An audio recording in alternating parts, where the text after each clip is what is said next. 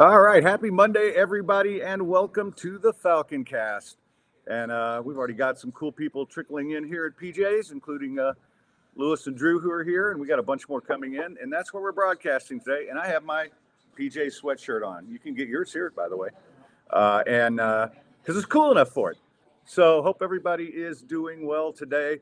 Uh, going to be a fun show, a lot to get to. Joe Spano is going to join me shortly, and uh, we'll talk a little you know, we'll talk a little sport, a little gambling, and then uh, uh, Tracy Cowley is going to join me to do her LSU report, which should be pretty badass. So uh, feel free to stick around. It's going to be a terrific show uh, here on Halloween Eve. Since Halloween is All Hallows Eve, I don't know what you'd call this. I actually had to go by and pick up some candy in case some of the kids from the uh, neighborhood show up tomorrow night. And uh, welcome in Chuck D, who's already on his Cowboys. Uh, and uh, uh, okay, the pretty bad thing. Come on, come on. Anyway, uh, lots of stuff that I, I want to get to before we start. Um, first off, thanks to B. Hannon, Chase, Donna, Todd S., Chris Perez for supporting the show. Uh, the Venmo's on there if you want to do it. I'm working on some big stuff, and uh, I'll talk about that a little bit later in the show uh, to hopefully keep this thing going for a while. I'm going to start off with the UH against Kansas State that sucked. I mean, there's no way around it. I, I, knew it was a tough spot because, you know, they're coming off two emotional wins, uh, well, an emotional win and an emotional loss against really good teams. And then uh, traveling to Manhattan's never easy. 11 a.m. start, first time out of, out of the state. Weather sucked. But uh, you know what? Uh, that doesn't excuse 41 to nothing. And as much as I love Dana Holgorsen, I'm tired of hearing the, well, this is the Big 12. Well, this is the Big 12. You've been in the Big 12. You know what it's like. You've had two years to get ready for it. So please just stop with that. Meanwhile, uh, I, I want to talk a little bit about the World Series. I haven't watched a second of it. Don't really plan to. And it's funny because all my my friends who are Astros fans are like, "Oh, you should root for the Rangers because they're from Texas." Or no, you should root for the Diamondbacks because we hate the Rangers. How about this? And, and, this is just kind of a unique concept. How about you don't have to give a rat's ass? I mean, the reality is, um, if you're an Astros fan, you don't have to be a baseball fan. Uh, you know, if you're a, a Texans fan, you don't have to be an NFL fan. Like like the Rockets, I'll watch, but I'm not, you know, and I watch some NBA games because I, I, get interested in some of these new combinations and things like that. But for the most part, you don't have to to root for anybody. About just ignore it? There's better stuff to watch. And we got Monday Night Football tonight. We got Conference USA football tomorrow. And there's all kinds of things you can get into. So, yeah, you don't need to do that. Uh, I've watched the first three Rockets games. Uh, you know, uh, they're they're overmatched right now, but I, I, do like what they have, and I think this team will get better as they move forward, and we'll uh, we'll see an exciting team by the end of the year. And uh, finally, R.I.P. to Matthew Perry. I know a bunch of you were Friends fans. Um, I was not. I just wish when he was in that hot tub, somebody had been around to sing "I'll Be There for You." Too soon. Sorry. Uh, it, it, you know that show wasn't my thing, just like how I met your mother. It's like how many years did they go around trying to figure out who the mother was? And I know she had, uh, I know the kid had a dad, but uh, you know, you know who didn't have parents and turned out okay? Bruce Wayne. Just put on a cape, man. And if you put on your cape, go over to the Phoenix Sun Westheimer. Uh, Penn State Bar, you can watch that. They got the Premier League, great food, great staff, Champions League early rounds. How about the Dynamo next Monday? in game two of their series where they're up 1 0.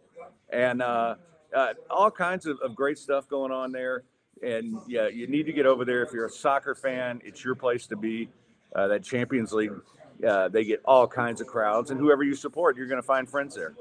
So the Premier League's always the best, though, on uh, Saturdays and Sunday mornings. They're always packed. It's, it's fun and it's, it's really cool to see people get into their teams. So check out the Phoenix on Westheimer. All right, we are going to uh, uh, before we get started. Uh, Joel's in the house. Raj is here. Raj back from Vegas. Uh, Flea's here. Uh, Lamont's here. Always a pleasure. And Said Boss, another great guy. I mean, I, all you guys are great guys. Appreciate you coming on board. As I appreciate uh, the great Jose Spano for coming on board. Uh, What's cracking, Freddie? uh, not much, you know. I, I thought of you the other day, I, and I know you watch all this stuff just like I do, but uh, I think I've seen every John Gotti thing ever ever done. But I watched uh, Get Gotti last week. Uh huh. Um, the I think his name was Lacatio. He was a fat Joe Spano. I mean, like a really fat Joe Spano, but he sounded just Fatter like Joe Spano, because Joe Yeah. Spano's pretty chunky himself. Flea is asking how's the neck. Uh, it's it's actually much much better. I had a therapy session today, and I, I felt as good as I ever have going in. And then uh, it was a really tense session, so it's sore right now, but I've got full range. I can move it everywhere. I can, you know, do all kinds of stuff. So uh, uh, thank you for asking. And uh, yeah, I saw I saw you at the beginning, Chucky D. I think. But um, all right, so let's get to some sport. Uh, college football this weekend. Not a lot of sexy games, but you know, I mentioned the UH debacle, but Oklahoma losing to Kansas. I mean that that's the one that really stood out. And you know what stands out more? It's that they lost to Kansas with their backup quarterback, Jason Bean. Jason Bean's a track star playing quarterback. Um, you know, he could he, he's as fast as anybody on a college football field. You know, he was a high school track champion down in Texas. But he's a very limited thrower, and we saw that in this game. And, you know, for Kansas to pull that off, that's a big blow to Oklahoma. I, I mean, I still think they end up in a Big 12 championship game against Texas. And with the Pac 12 potentially cannibalizing each other, one of Ohio State and Michigan losing to, you know, losing because they play each other, there still may be a path for Oklahoma, as there may well be a path for Texas. But th- this this loss certainly does them no favors and makes this a lot more difficult path to the playoffs than it would have been. And you know, you look back, they had trouble with Central Florida the previous week. You know, since that great rousing win over Texas in, in Red River, they've been dealing with a little bit of that post Red River hangover, and it's been consecutive efforts where they've struggled. So, you know, this is it's shocking. It hurts, and to lose to the backup hurts even more. But if you watch their form since Red River, I guess you really can't be entirely shocked. Yeah, the uh, the interesting game this weekend that might impact all that is Kansas State Texas because Kansas State is playing as well as anybody right now, and uh, and they have a good record against Texas. I still think the Horns win and stay on pace, but Kansas State's not dead in this thing, and they're following almost the exact same path they did last season, where they lost two early games and then just got better and better and better. And I I'm not going to give them too much credit for beating UH the way they did. But going back the last three games, they've been pretty damn dominant. What they did to TCU, usually you get you know five to ten in prison for. yeah, and TCU's had their struggles, but you look at Texas, and I think their key to victory in this one is that defense has to continue to dominate. Because with the backup quarterback in there, the offense is not going to be as dynamic as it was with Quinn Ewers in there. You know, you saw it against BYU. BYU, record aside, they're not very good. No, And yeah, Texas handled their business, and they and they took care of business handily. But the offense was far from dominant there, and their you know their defense is going to have to dominate here because I'm not sure with the backup quarterback the offense can bring enough if Kansas State is clicking on all cylinders, unless that Texas defense absolutely dominates on Saturday. Uh, anything else stand out at you from the weekend in college football? Washington, uh, two things. Penn State struggling. They got by, they struggled, a little bit of hangover there. And Washington, again, another situation, back to back hangover weeks now. Since they upended Oregon in a classic, they have not played good football. You know, two hotly contested games against bottom rung teams within the Pac 12 conference. And if they expect to get through the meat grinder that is the Pac 12, they're going to have to play better football because they still have USC on the calendar. They still got Washington State and they still have Oregon State all left to play in conference play. And if the way they're playing now, as good as they were against Oregon in that classic and as good as they were leading up to that point, if they continue to play like this, they're not going to get through unscathed. Uh, one team that I've gotten really interested in, mostly because I, I money lined them on Saturday night and they won. Uh, shout out to both Rice for covering 10 and Arizona for winning against Oregon State. And, and I kind of thought that was an indication that we might have to worry about Washington at the time. Turns out, since Arizona's changed quarterbacks, they lost that game barely. They lost to USC barely. They just clubbed Washington State in Washington. And then Saturday night, they beat Oregon State at home. And, uh, Yeah. uh, and it was a good win and it was good for my pocketbook. But um, it, it, this is a part, part of the year where you see some teams like that that maybe struggled early, but you know, you do something like make a quarterback change and suddenly you're a better team. And Yeah, uh, and that quarterback change came out of necessity. Their their starter was injured. So it wasn't one of those where it's like, all right, we're changing it. We're going to try and change things up. The starter got injured. They put this backup in, and you know, I bet against them a couple in a couple of spots.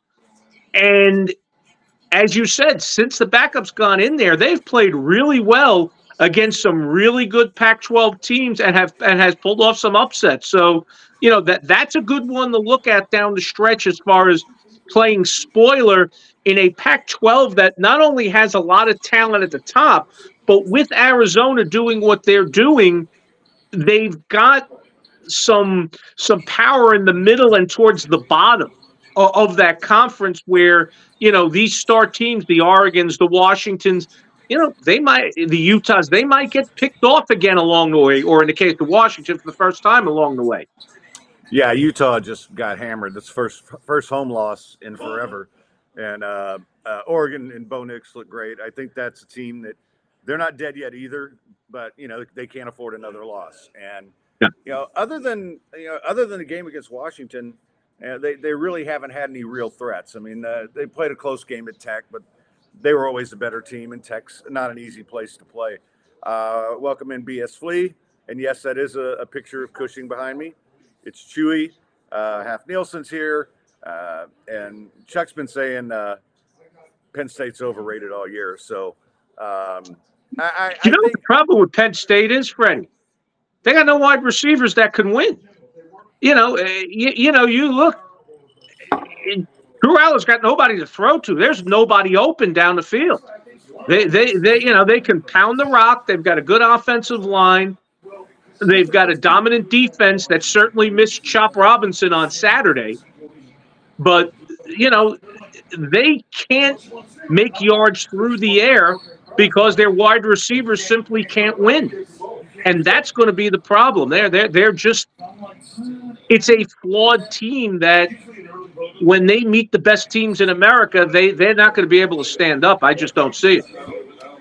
Yeah, I think the offense, uh, which looked good early, but they were playing homeless guys. Um, you know, they're just not as good. And and I think Allar's a good quarterback. I, I don't, you know, but when nobody's open, what are you going to do? And um, you know, I, that that you're not supposed to be playing Indiana that close. That that's supposed to be a game Yeah. where you're pissed off and you come out and you stomp a hole in them, their families, and everybody else they know. But um, um, yeah, that that one in, in Utah just they without Cam Rising, they're not they're not a threat to the top teams. It's just They, they haven't figured out, you know, that they've moved from quarterback to quarterback. They've tweaked the scheme. I mean, they've got the defense. They certainly have the coach, and Kyle Whittingham is as good a coach as there is in college football.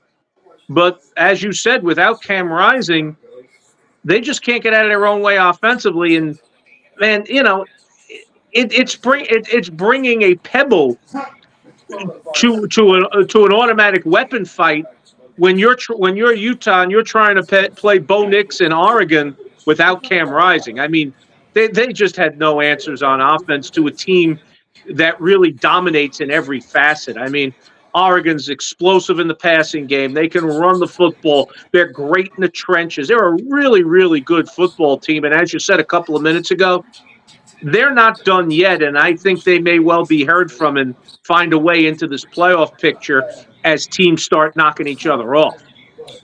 Yeah, I, I agree. And um, you know, the other thing about Penn State is is they do have a go- good offensive line. Going back to them, but they're they're beat up and not playing well, and Right.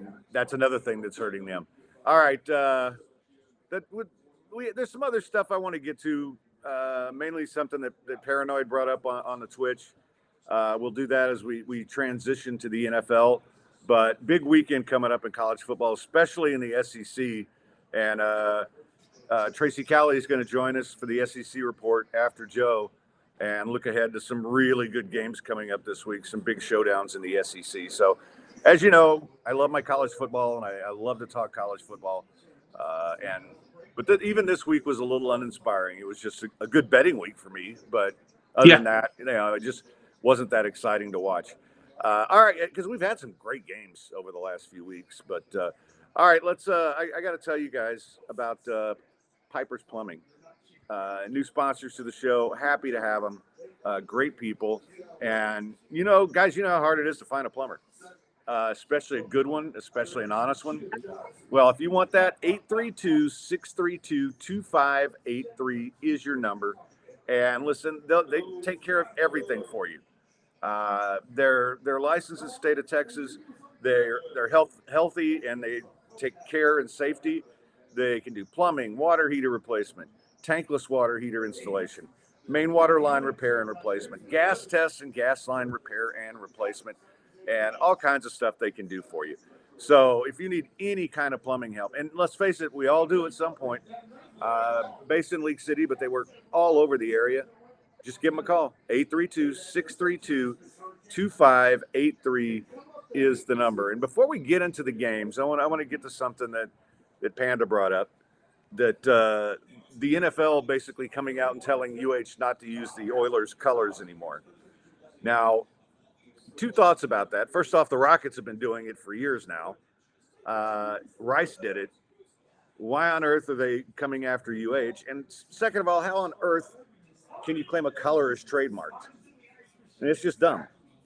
I Yeah. mean, I mean, you know, they didn't use the uh, the oil rig on the helmet. You know, they used Houston script. I mean, it's a color. It's a color combination. I mean, you know, you you just can't call it Oiler blue. You know. So, but that's typical NFL. I mean, Roger Goodell and his Machiavellian ways. I mean, you know, he could try and do that to UH. He ain't gonna try. He ain't gonna do that with Adam Silver, the commissioner of the NBA, because Adam Silver is an incredibly sharp guy, and Adam will tell him in a very nice way to go scratch. Yeah, and I, I, I hope that's what UH does. I mean, it, it's, uh, um, but I'm, I'm curious to see. All right, if you're going to go after them, you need to go after Rice. You need to go after the Rockets because they've all been doing it, and it's just so typical NFL greedy. They just want money. I mean, that's all it is. They, they want money from the sales of the jerseys. I'm sure. That's That, that's why you have color rush. That's why you have third, you know, alternate, then other alternate, then throwback. I mean, you you can't tell me those Steeler throwback jerseys that look like they're out of a Three Stooges short film are something cool that anybody that anybody wants to see on TV. But if it's an opportunity to sell something, we'll put it out there. You know, you Yeah. saw in the NFL today they did the fashion show with the throwback jerseys and the alternate colors. It's all about sending people to NFLShop.com and get them buy jerseys. You know, the the never-ending cash machine that is the National Football League. Yeah, and I, I would just give them a little advice. Nobody in Houston is going to buy the, the Titans jersey. Uh, they're going to buy the UH jersey. And, you know, that's why. And I, and I also think, listen, it, the NFL is, is too big for it's, I want to say it's too big to fail now. Um, and that's ironic because we know what happened with the movie Too Big to Fail. And hmm. I, I think all they do is is try to imp- im- impose their will on everybody, like they rule the sports world. I got news for you: for fans, you do. When it comes to business, no, you don't. So, Yeah. Too, too big to be petty. How's that? I mean, Yeah. way too big to be this petty. You know, Yeah. Count your dollar. I mean, I understand worry about the dimes and the dollars will take care of themselves, but still, just stop being so damn petty. You know, handle your business, take care of your product on the field.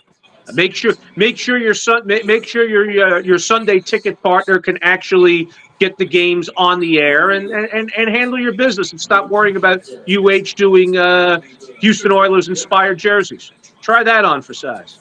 Yeah, and um, you know, Lamont says uh, I think we should stop saying uh, NFL. This was the Titans ownership who still live in River Oaks. I'm sure they they said something, but the NFL is the one who made the phone call. So, um, and Panda asked, "Do you think we'll ever have the Oiler name again?" I don't. I don't see it. And um, Flea says that NBC pregame and Jersey fashion show skit super goofy and lame, cheesy, even for uh, JJ standards. Yeah, I, I'm not into that stuff. I don't really care. I do like alternate uniforms when they look cool. I don't go buy them. I mean, let's. You know, I tried to find a UH shirt from that, but I couldn't find one. But uh, uh, for the most part, yeah, I, I, I, I don't care too much about that stuff. Just get on the field and don't get your quarterback broken, which is kind of one of the themes of the day yesterday. Tyrod Taylor goes down, and they bring in some mafia guy who's probably related to, to Fat Joe Spano. Uh, at Lee Blowback- DeVito. and uh, Kirk Cousins done for the year. Um, the Falcons lose their quarterback uh, and lose to the Titans. And Will Levis has the, the game of his, his absolute life. Uh, all of those things. Um, Pickett goes down in, in, in Pittsburgh. And once again, you get the Mitch Trubisky era. Uh, so kind of a, a rough day for quarterbacks. And it's that kind of that time of year where you start seeing injuries like this. Oh yeah, I mean, you know, it's the attrition. I mean, in the case of the Giants, you know, you you, you have Daniel Jones already out. Now you got Tyrod Taylor behind a completely helpless offensive line, and you know, Tyrod Taylor's an injury-prone quarterback anyway. You know, the fact that you've got Daniel Jones down and inactive. You got Tyrod Taylor, who's who's been injured every time he's won a start. Every time he's ever won a starting job or started more than a few weeks in a row, he eventually gets injured and you don't have anybody behind him as your emergency quarterback you actually tr- trust to throw a forward pass past the line of scrimmage. That that's bad planning by Joe Schoen, Brian Daboll, and the entire New York Football Giants organization. And you know, you you look at a game; they could have won this game. You know, there's talk that Graham Gano's going to need surgery in the offseason, and he's than 100 percent. Go get a kicker off the street. Make sure you can make real goals. And by the way, as well as Saquon Barkley played as far as grinding out yardage and running and having success when everybody knew he was going to run the football and there was, you know, no disguising it.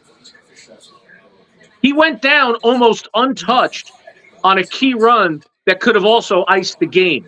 You know, eh, so it's an element of, you know, when you look at the New York Giants, this is a bad team that finds new and creative ways to lose. The Jets are a bad team that's finding new and creative ways to win. And while they're not good, they're above 500. And in an ugly, ugly, but entertaining football game, they now have themselves in playoff contention with that offense, if you can believe it. Yeah, and uh, two things about that on Gano's missed field goal. If, if you go back and watch the the replay in slow motion, uh, the defensive tackle for the Jets was going to block that kick if he didn't uh, hook it, and Mm-hmm. so that was a really good play, and I think a key point of the game. But you know, you've also you're letting you're letting a bum quarterback run right down the field to tie the game, and you're just finding ways to lose when you do that. And that'll that'll lead me to the Texans, who um, the last drive yesterday was one of the dumbest things I've ever seen from a football team in terms of penalties on every play. Carolina was not going to beat them without help. And boy, did the Texans help. And then what the hell is this kid doing five yards offside twice in a row on the field goals and then getting a personal foul? Because even from that short, that field goal, it, it, it if he's 15 yards back, he might have missed that thing. Just stupid mistakes. that cost you a game. And I, I you know, and the same thing kind of happened against the Falcons. And I like where the Texans are going. I do. Uh, I, I think they're much improved. But this is two games now that they've lost where, you know, okay, DeMeco, your defense is supposed to be your strength. Stop them on the last drive. Uh, don't go out and get stupid penalties. Well, these are the kind of things that as they get more experience and more frontline talent, I, I think they start to over, overcome. You know, in watching the Texans, I do think they're extremely well coached. I think they've got a wealth of young talent. I think that this talent needs to grow up. They need to avoid the dumb mistakes, and they need to stop doing what bad football teams do, and that's find ways to lose games, opposed to find finding ways to win games. I think that comes with experience.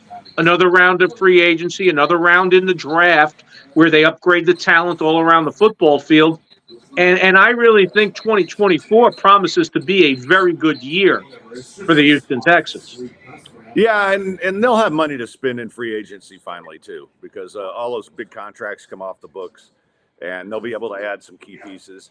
I just I, I find it frustrating that uh, you can't you can't close, and it's one thing that you know in Atlanta they had a quarterback who couldn't miss and played the game of his life. That wasn't the case yesterday. The case was they kept getting stupid penalties all the way down the field on the last drive, and Mhm. You know, accentuated it with the the dumb personal foul. Those are things that, yeah, e- experience is great for that, but you can't coach stupidity either. And Yeah. that was just stupid. So, um, all right, let's get to some of the other games. The uh, the- Cowboys looked pretty good against the Rams. Uh, Dak Prescott with a big day. CeeDee Lamb looked terrific. And you know, I mean, this is kind of the Cowboys. They are so hit and miss. Hey, And the Rams have come crashing back to earth. Rams got off to a very strong start. They you watch they very quickly moved up a lot of teams' power rankings, and people were very excited about that Rams offense. You know, nobody was really excited about the Rams defense, but everybody was very excited about the Rams offense, and people had them as a borderline playoff team. We've now seen over the last three weeks the Rams come crashing back to earth and look a lot more like what we expected this team to look like coming into the season. Some moments on offense, but a far from dominant offense, and a simply brutal defense that can't stop anybody. And, you know, it's a team that's going to be on the outside of the playoff picture, and they'll be, you know, they're a bottom third of the league team right now. They're just not very good, and they've kind of reverted back to the form we all expected them to have coming into the year after getting off to a pretty strong start and impressing people. Yeah, let's uh let's move on to the to the Vikings who have won three in a row, looking pretty good at four and four, except Kirk Cousins is now dead. Season's over. Yeah. They they they don't have a quarterback on that roster that eh, can step in and, and give them anything close to what Kirk Cousins gave them. And you know, with no Dalvin Cook, yeah, yeah this is a team built on that quarterback, and they now don't have that quarterback. So win three in a row, get back to four and four. You don't have that quarterback. You know, for all intents and purposes, that season's now over. The season's now over for them. I don't see anybody on the street that they can go and get that's going to give them what they need to actually carry this team. Because you know, the way they're built, the quarterback has to carry the team. There's nobody on the street that can do that for them. Well, I would say trade deadline tomorrow, and there are some quarterbacks who have had experience in this system. They're not going to be Kirk Cousins, who was having probably his best season, and that's always the way it goes, right? You're having your best season and then you break. But uh, Yeah. Uh, but I, I look at that division. The Bears are not good. The Packers are clearly not good. Uh, I, I think total fool's gold the first couple weeks, and you know if they can get yeah, I've, I've heard Colt McCoy thrown out there, Case Keenum. Those are guys who can win games for you. They're not going to get you to a Super Bowl, but they might get you to the playoffs. And um, you know, so they may be making a move. I mean, I think they have to. Uh, at, four and four, when I look at that division, I mean, the Lions are are, I think, the class, but I'm not ready to anoint them yet. I mean, they, they still are. This is the first time they're doing anything, so anything can happen with them. I think they have to make some kind of move. And I think it's possible that it, it you know winds up being uh, a quality backup like that. So No, I mean, yeah, I, and I just don't know that with the way they're built, where it's so quarterback centric, that that quality backup type, the Case Keenum, the Colt McCoy, can make enough plays, which is what they're going to need to get them into one of those last couple of wild card spots. I mean, it's a possibility, and they've got to do something. I just don't think the answer's out there. Well, I would say you know Justin Jefferson will be back, and that's a big help for anybody. That that would make you or me look good at quarterback. So True. I, uh, I mean, I, I I'm not saying they can be Super Bowl contenders, but I think they could be playoff contenders if they got the right guy. Kevin O'Connell's a sharp coach. Uh, Saints are in at four and four after they go in and, and beat the Colts yesterday. Uh, those four and four teams are all still technically in the playoff hunt at this stage of the season, halfway through. Oh, sure. And, you know, with the Saints, if they truly figure out this offense, they're going to be okay. And they can emerge from this pack of four and four clubs. Because the realities are it's an elite defense in New Orleans. They, that, that defense is elite on all three levels. And Dennis Allen leading that defense is, is an elite defensive coach. Pete Carmichael and Derek Carr absolutely not on the same page offensively. No. And if you've watched any Saints games, you watch the frustration that Derek Carr works with on a weekly basis. If my quarterback was throwing a hissy fit like that on the field on a constant basis every time a play didn't come in on time, I might pull him down. I might sit him next to me and say something to him and say, hey, you can't show us up like this. It's actually quite disturbing. So if they can get that communication, which has been a major issue, and Derek Carr has talked about it, getting the plays into him on time in these key third down situations. If they can get the communication straightened out, and now with Kamara kind of hitting his stride after the suspension and some of the other pieces, if they can get that offense to be somewhere around league average as opposed to bottom of the league with that defense, amongst those four and four teams, they're probably the best of the bunch in the NFC. Yeah, I just worry about the coaching. And actually, one of my favorite uh, Halloween costumes I saw yesterday uh, when I, I came over here to PJ's to watch the game. Uh, and they do a nice little spread on on Sundays where you know, everybody brings food and um, you know watch the Texans. And everybody was miserable yesterday, but she was a Saints fan, and she went as the offensive coordinator and had like a playbook, and, and every play was like Kamara up the middle, get play in late, stuff like that. It was hilarious. So Yeah, Pete Uh, Carby, you know, and, and here's the thing. He didn't want this job. They kind of forced him to take the OC job. It's a really, really weird mix there. And ultimately, that offense, I believe, could be their undoing. All right, uh, Jaguars go in and beat the Steelers. Um, I like this because Travis Etienne had a big day in fantasy for me. But uh, yeah, the, the Steelers uh, they lose Pickett. They, Trubisky's in there. Who knows how long that's going to last? Uh, I mean, Steelers may be the most Jekyll and Hyde team in the league. They they look like garbage one week and lose, and then they look like garbage one week and win. And I, I just cannot figure them out. No, uh, they're they're hard to bet on. They're hard to bet against. And uh, on the other side of the coin, Jacksonville's starting to find their stride. You know, I, I don't think the final score really tells the story of that game. No, The Jags left a lot of points on the field in this one between turnovers and settling for field goals. They could have ran away with this game. This game could have been over at halftime.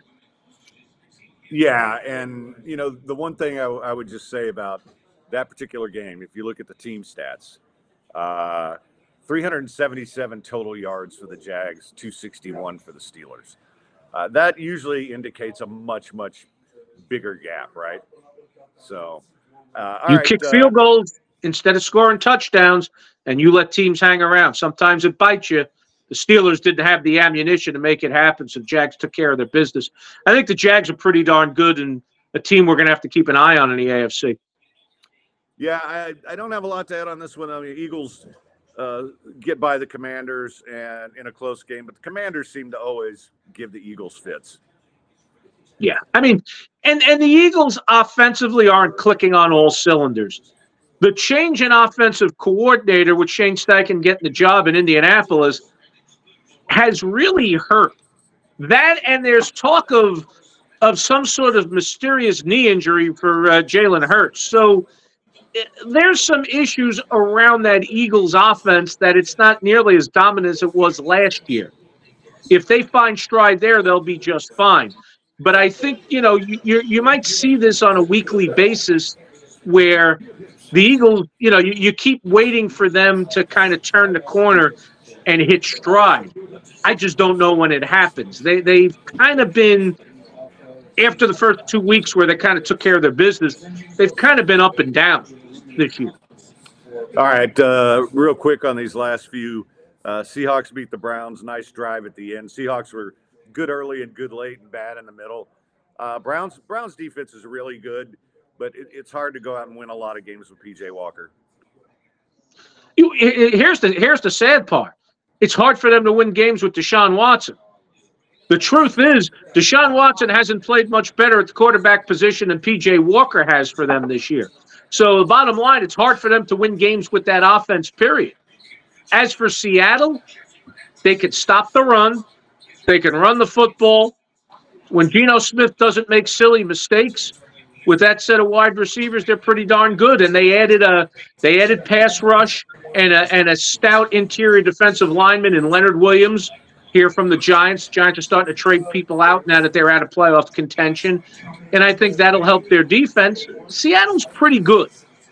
I, I don't know that they're upper echelon, but they're pretty good within the ranks of the NFC. And right now they're in first in the uh, NFC West after the Niners, Niners lose to the Bengals, and um Bengals look good. Uh, the other games that uh, uh, just touch on briefly, uh, the Ravens uh, beat the Cardinals. Kind of expected that, obviously, uh, but the game that obviously surprised everybody was the Broncos beating the Chiefs. It just laid the, you know, Chiefs just laid an egg. There's talk that Mahomes wasn't feeling well. 17 games in an NFL season. Even the best of teams, they just have one of those weeks once in a while where they lay that egg. Chiefs laid the egg on on Sunday. San Francisco laid an egg again. That's getting worrisome now. Brock Purdy, the warts are being exposed a little bit when they have to ask him to do more. And, you know, you mentioned Cincinnati. Everybody was worried, Burrow dealing with the injury. Now that he's healthy, you see that that offense looks like we all expected. And it's a pretty darn good offense with a pretty darn a pretty darn good defense with a pretty darn good defensive coordinator. The Bengals are on the come. They're a team to really watch out for in the AFC. All right, well, real quickly, uh, any thoughts on the game tonight? Yeah, I mean, Las Vegas is brutal. You know, I I I think I think Detroit takes care of their business here. You know, it, it, it's indoors, so Goff will like those conditions. I, I expect the Lions' offense to look good and, and kind of dominate this game. And the Lions, who nobody thinks much of their defense, have been pretty tough on defense this year. Go back to game one against the Chiefs. And throughout, they really do a good job of limiting points. They're tougher on defense than we expect. I, I think this is one where Detroit kind of runs away. They run away and hide. I, I think they control this from stem to stern. I don't think the Raiders can challenge them much at all tonight. All right, Joe. Appreciate you coming on today. Uh, as always, we will do it again very soon. And uh, My- great, great, uh, great stuff. So, My pleasure, man. Right back at you, man. I look forward to doing it again with you real soon, buddy. all right. Okay. Uh, before we bring in one of our favorite people, Tracy Cowley, she's gone way up the power rankings here in a few weeks. So, looking forward to having her on. But uh, first, I need to tell you about Lanham Industries. And guys, this is your place on Lake Livingston to get anything you want. You want to get a house up there, uh, they can help you find the right one. They've got all the best vacation home service needs, or if you live up there, how about this cleaning, lawn care, laundry, maintenance, inventory management, property management? Uh, all of those things are available. Uh, highly trained and dedicated crew, veteran owned and operated. Andrew's a great, great guy. They get five star ratings from guests and owners and, and from everybody on the planet who, who's just heard of them, gives them a five star rating. So give them a call 936 581 6166. or go online to lanhamindustries.com. Uh, and if you can't remember that, just hit me up at the falconcast uh, at yahoo.com. Uh, before we get to Tracy, I, I just I want to kind of kind of let you guys what guys know what I'm trying to do with the podcast here. Um, right now, I am selling off some shares, and if you're interested in being a part owner of the of the uh, Falcon Cast or a significant owner of the Falcon Cast, hit me up at the Falcon Cast at yahoo.com.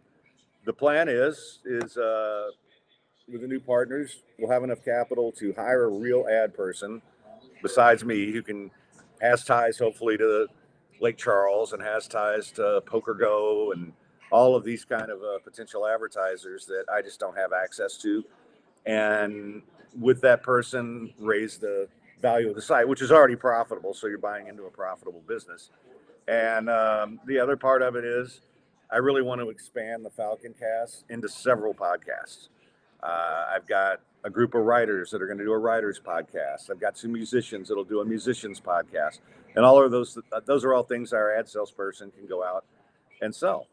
And you know, I think one of the coolest things to have would be an SEC podcast with Tracy Cowley. What's up, Tracy? I almost did it again.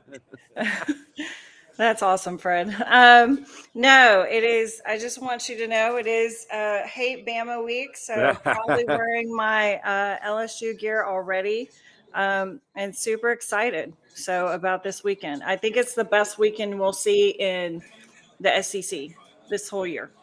Yeah, it's it's up there, and um, we were talking about some of the games earlier. Let's let's start with this one though. I find this one interesting. I still think Georgia turns it up when they need to, although. Mm-hmm missing Bowers is huge for them, but um, the the reality is they're so good on the offensive and defensive lines. They're just so hard to beat there. But Missouri surprised me, and and I think you go back and look. One of the more impressive wins they had was that Kansas State win. Absolutely. Um, that win and also Kentucky going on the road to Kentucky. They beat Kentucky in Kentucky and kind of dominated that game. Uh, if, if, you remember chatting about it, and Georgia is so tough. I mean, look what they just did to Florida. Um, they're not as dominant on their lines as they were um, the last two years, but it's still good enough to where it shows on Saturdays the thing that I see though is that I think Mizzou can take advantage of them in the passing game. Uh, Mizzou is very capable of of scoring. Uh, their quarterback Cook is doing very well. Um, Georgia is averaging though 40 points a game. They're only giving up 14. Uh, Mizzou is averaging about 33 points a game, but giving up 23. So, can Mizzou score enough to make it a game? I think it's 16 points right now spread. Yeah, and that's in Georgia. So it is a day game, which which helps a little bit. It's a what noon kickoff, eleven o'clock kickoff, so that will help uh, a little bit. But um, I do think Mizzou may put pressure on them in the first half, but Georgia pulls away in the second half. Uh, let's let's talk a little bit about Aggie, and, and, and before we get into this week's games uh, game, I want to get into last week. Uh, mm-hmm. And I saw some odds today, which I think you'll find interesting. Okay. The uh, first college football coach to be fired in the NCAA. the favorite, Jimbo Fisher. Right behind him is my guy Dana Holgorsen. So wow, uh, mm-hmm. yeah, four to one. I'm surprised Dabo's not up there. I I think Dabo's untouchable. I mean, he's he's baby Jesus up there. Uh, but, I know, but four and four is rough. Yeah, uh, I'll give you some other names. Uh, Dave Aranda five to one, Justin Wilcox mm-hmm. six to one, Mike Locksley, Tom Allen, seven to one, Ken Wilson, Butch Jones, Danny Gonzalez, uh, Brent Pry, Billy Napier, 14 to one. Sam wow. Sam Pittman. Billy Napier already. Wow. Well, I mean, it's Florida, right? And even he says that, you know, they, they have higher expectations than being Kentucky in the SEC, which is kind of what they are right now. So it is, but who's going to beat Georgia out there? I still don't think Tennessee's going to do it this year. They don't have the offense. Um, I think that's that's a little bit odd. But Jimbo, how do you do? I get it. They have fat cows sitting on wallets out there in Aggie land, but $76 million to throw away and burn is a lot. It is a lot. But it, it, I mean, to them, I was you know, going back and forth on Twitter with an Aggie, and he's like, well, if we're eight and four, that's better than five and seven. I didn't realize that eight and four was where you strive to be because Right. they always seem to be the middle of the pack. They're never really in the mix to win the SEC West. And Brian Kelly comes in with a mess, a dumpster fire, puts a team together and wins the West last year and has a good chance to do again this year. Well, and I think that's the thing. It's just Jimbo is not getting the best out of these kids, and it's pretty obvious. And even watching the South Carolina game, while they pulled away late, it was just that. The the- defense. Mhm. And their their offensive line looked looked horrible. Yeah. uh, early on in the game, they were giving up sacks Mhm. to guys who probably should be in junior college. I Yeah. agree. South Carolina is loaded with injuries too. Right yeah, now. they were they were down. They were starting their eighth offensive line of the year, and then they got one of their guys hurt. And Yeah. it was, it's just um, you you have to take care of business there. And you know you can give me the oh we were looking ahead to Alabama thing, but you know, coming off a loss to, to Tennessee, you needed to you needed to show more than that. And especially at home. hmm and uh, now now they get the big dogs, and hmm I they mean, got not- they got not- a test. Not Alabama. Uh, I'm sorry. Ole Miss. Yeah, uh, is Bama is your guys. Uh, Yes. But but, uh, but no, Ole Miss is no joke. And Nope. Lane, Lane Kiffin, his teams can score. They can run the football. yes. Uh, they can definitely throw it. They're going to throw the ball on Aggie. yeah. That is one of their weaknesses. Is their secondary? They will throw the ball on Aggie. Uh, Jaxson Dart will run as well, um, and that's going to create uh, some space for their running backs as well. Um, Aggie is ranked seventh in defense, but I think that's going to be put to the test this week. Um, Ole Miss can get sloppy though. They can, they let Arkansas kind of hang around. That was kind of a hangover game against the big win against LSU. But I think being at home, I think they're going to pull away uh, from A and M late, and I don't don't see where the offense is going to come from from A and M. All right, let's uh, get to LSU, Alabama. And it's Chewy says, I, I wouldn't be so sure because right now LSU has concerns on defense and also special teams. Mm-hmm. possible they could beat Alabama, but the Tide can make mistakes and and uh, and make one pay. LSU Yep. will have to win without making many mistakes. One thing I will say about LSU, and, and you and I talked about this a couple of weeks ago, defensively, uh, they were horrible early. I Mhm. mean, there's no other way to put it. But I, I think the light kind of came on in the second half of that Missouri game, and they've been pretty good ever since. And I mean, you know, I'm not going to go and start uh, to quote the wolf in Pulp Fiction. Let's not start bleeping each other's bleeps just yet. But Mhm. uh, you know, with Army, but still, the I, I think they've made some changes and some fixes. I think the biggest fix is Harold Perkins Jr. Uh, letting him roam and come off the slot position. I think he is going to be a factor in this game. He has to be really for LSU to win.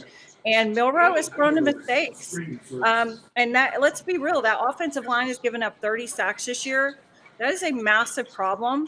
Uh, that is the strength of LSU's defense. Is is their defensive line? They are down uh, a defender uh, there, and they're down a few secondary.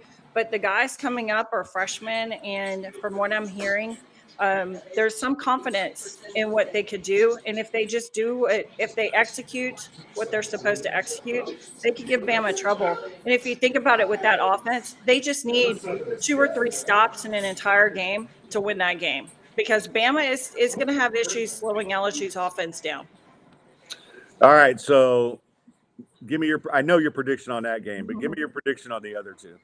I think Ole Miss wins. I think it's going to be a closer game at first, but then they pull away and win by 10. And I think Georgia covers. Yeah, and I, I wonder, and we we've talked about the buyout with Jimbo, but if they if they get their butts blown out by Mississippi, Mhm. which I could see, is, are those odds on him at plus four hundred to be the first coach fired worth taking? Possible. But I would want to ask who are you going to replace him with?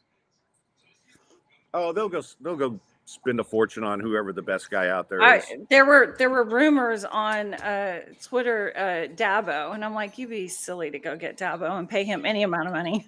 yeah, Dabo's Dabo's career track is kind of starting to take the it, same. as it's fading was. because he doesn't believe in the transfer portal and he says really silly things and it just in this day and age, it's going to be really hard to keep recruiting at the level he's used to, competing against uh, the transfer portal, NIL. It's going to be really difficult for Clemson to stay relevant, especially with Florida State coming on as strong as they are, and especially in the NIL game. Yeah, and I, I, I think there'll be some like maybe Jim Harbaugh suddenly becomes available or somebody like that. I think Uh, Harbaugh's one of the Bears. That's just my opinion. Yeah, I, I don't I don't see that experiment there lasting much longer either. So anyway, all right. Well, uh, uh, hey, uh, I'd, I'd be remiss to ask you about your 49ers. Uh, are you worried? Oh man, that was it's been a rough three weeks for me.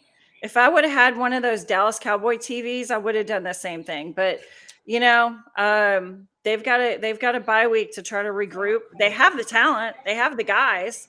Uh, the problem is, can they stop anybody? Because it seems like they can't stop anybody. Um, and can they give Purdy a lead to where he feels comfortable? He is still a, a very young quarterback, um, put under a lot of pressure the last three games. Yeah, I'm I'm giving him a, a pass for last week because he's coming off concussion protocol. He is. I've mhm. never I've never seen a quarterback come come off a protocol the day before and go out and play well. In that Cleveland game, uh, he drove down the field to win that game. His kicker missed a field goal. Yeah. So or they'd be only two losses right now. yeah, let's not punt on him just yet. But Mhm. uh, yeah, and are you paying attention to your Avs? I am. I am. I, it's still early in the season. I know they they lost to a team four to nothing. I forgot who it was. Was it Chicago Blackhawks? Maybe. Yeah, I, Um, can't, I, I can't remember. I've been watching Yeah. so much hockey, I can't keep track anymore. I, I But- loved it. I loved it when they, the Blackhawks and the and the Vegas Golden Knights were doing Nevada Day and playing in the middle. oh of the yeah, that was awesome. yeah. yeah. Hockey's Uh, amazing right now, and they did. I don't know if you watched. It was kind of like the Red Zone channel for hockey last week. Yeah, I loved it. That was amazing. They need Yeah. to do that again for sure. Yeah, for that sure. was uh, that was my the Leafs led off the whole thing. So obviously I watched that game. And Yeah. every everything else was uh, uh, was on the fly, and it was just awesome. But Yeah, uh, my no, I, to get yeah, an Av home home game this year. yeah, I haven't talked to you since the the Avs won, and I mean it's been a couple years. Uh, so They were congratulations. supposed to win last year, though. I was so pissed because they got Yeah. knocked off by the Kraken. They would have won last year if if they would have just gone through the motions of of playing through the playoff. I, I think they were a different team last year than the year before because if they were the team from the year before, I agree. Last year's team wasn't going to beat the Knights. The- They the had major injuries last year. yeah, and, Major injuries. and that's nobody's fault. But they're they're they're going to be good for a long time as long as Cale Makar is on the roster. Uh, Yes. and- and Well, he's McKin- I mean, amazing. And Nathan MacKinnon. yeah, I mean they're they're just always going to be good. All right, Tracy, always a pleasure. Uh, I just want to say real quick, if anyone's down to watch uh, to have a great time, LSU's having a watch party at the Drift uh, this Saturday at 6:45. Uh, there's going to be outdoor tent, music, food trucks, lots of alcohol. that sounds awesome. Where is that located? That's in the Heights. It's in the Heights. It's the Drift in the Heights. Okay, I think that's, it's off 23rd Street. I think. all right. that- yeah, that's not it- that's not too far for me. I mean, I might I might. swing No, over you there. should come by because there's going to be a lot of women who, you know, they they have a lot of intoxicated women there, a lot of That's- that's intoxicated my men favorite type. there. That's not my um, favorite type. And they and they just do the LSU fight songs and everything. So it's a great time. Well, LSU women are hot, so if you assure me there'll be single women there, uh, I'll, I'll think about it. I'm sure there will be Fred. all I'm sure right, there will. all right, buddy. I will talk to you Thanks, next Fred. week. Can't wait Okay. to recap all these games with you. Have a good one. Thanks, Fred. All righty. All right. Somebody's gonna have to give me a ride over there, though. That's the only problem. But uh, anyway, I got to tell you about Dr. Linville, who was supposed to. Excuse me. Um, Dr. Linville just does such a great job um, with the NeoGraft procedure.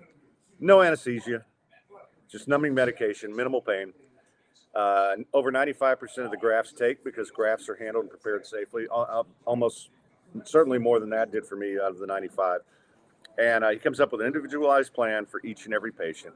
It's only four dollars a graft right now. It's a special for 350 a graft. And guys, if you want to do something nice for your ladies for uh, for Christmas or the holidays, whatever you celebrate, then uh, get your hair done or get something done for her because he's the best plastic surgeon in the history of the known universe. If you uh, want to check it out, free consultation if you sign up here.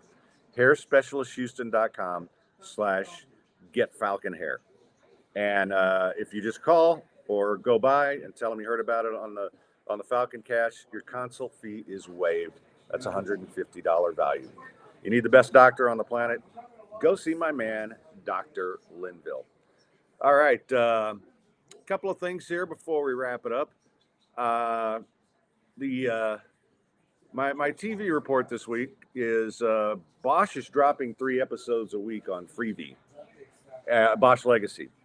So far, I'm going to say it's not as good as season one, and you know, season one wasn't as good as the original Bosch, but uh, pretty good. It- It's it's it's it's solid, and I'm enjoying it. And so, if you uh, are looking for something to watch, I will say I've pretty much ejected on Loki. Uh, it's just the the plot lines are make the Matrix look like you know Little Boy Blue. So I I I just and I like that kind of stuff. Police says intoxicated women with daddy issues. Fred's kind of gal. Yeah, you know, I'm, I'm, I might be about that. I mean, we don't know. Uh, at this point, guys, I'm not seeing anybody. I'm, I'm gonna get this business built up where it needs to be, and uh, you know, and then then we'll see. I'm just I don't have time right now, and I'm just not real interested because everyone I've met is, you know, it, they all start out great, and then they fran- it frankly just turns to shit, and that's probably me. I mean, look at my track record. You know, I got more losses than the Panthers. So, anyway, uh, I'm going to tell you about Lawyer Dave real quick. He's off on a case out of town, so he was going to try to call in, but uh, maybe he got a flight home. Uh, but Lawyer Dave is your guy. If you have any kind of legal issues, give him a call 713 626 8900. He and I were here last night watching a little football before he uh, he had to leave this morning. And great thing about Dave, you don't pay for a thing unless you win your case. Uh, he'll send you to a doc. He sent me to a great doctor for my back, and as you can tell, man, look at the head. I mean, he's done wonders for me. But if you're in an accident, you could give him a call because the insurance the insurance companies have their guys. You need yours, and that's Lawyer Dave. So if any kind of accident, but if you have any legal question, and he answered a bunch for you last Thursday, and we're going to do that again soon, where you ask him and he can refer you to another lawyer if it's not something he does. And he, he's a great, great front man uh, for his firm and a great friend. And please, if you ever need the number and you can't remember it, you can always hit me up, DM me on Twitter or, email the falconcast at yahoo.com, which is at the bottom of the screen, as it always is. And he'll take care of you. Need a lawyer? You better dial Dave. All right, before we wrap it up today, I I have a couple of old people stories for you. And and when I say old people, I don't mean me, because I'm old. But this is like, well, old creatures, not just old people. Uh, I don't know if you guys saw this, but last week a 104 year old woman uh, went skydiving to try to become the oldest skydiver in history. Uh, but to quote, quote uh, the late great poet, uh, well, the poets from Airplane who wrote the script, Leslie Nielsen said it. Um, irony can be pretty ironic sometimes. Uh, she died a little more than a week after she potentially broke the world record. And it was before the Guinness book could actually confirm it and tell her that she was the oldest woman to ever jump out of an airplane. Uh, first off, 104 is a hell of a run. And the fact that she was able to skydive. But um, yeah, would have been nice to know, right? And how about this? What do you think the world's oldest dog is? How old? Over under? Well, I, I'll tell you 31 years old. A 31 year old dog in Portugal had been the world's old, oldest dog. He has died also. Uh, died over the weekend in a veterinary hospital. We know what that means. We don't have to sugarcoat that. But uh, yeah, lived in Portugal with four cats, which that's tough. That's worse than having four wives. But uh, yeah, 31 years old. So we got 104 for a human and 31 for. Wait a minute, 31 what's that in in human years or dog years? I, I get confused. Anyway, um, so that's what old people do. They die. All right, guys. Thank you so much for uh, tuning in as always. Be back with AJ on Thursday, and hopefully we'll have some announcements for you about some really cool stuff that's about to happen. Um, but and until then, stay sportsy, Gulf Coast badasses.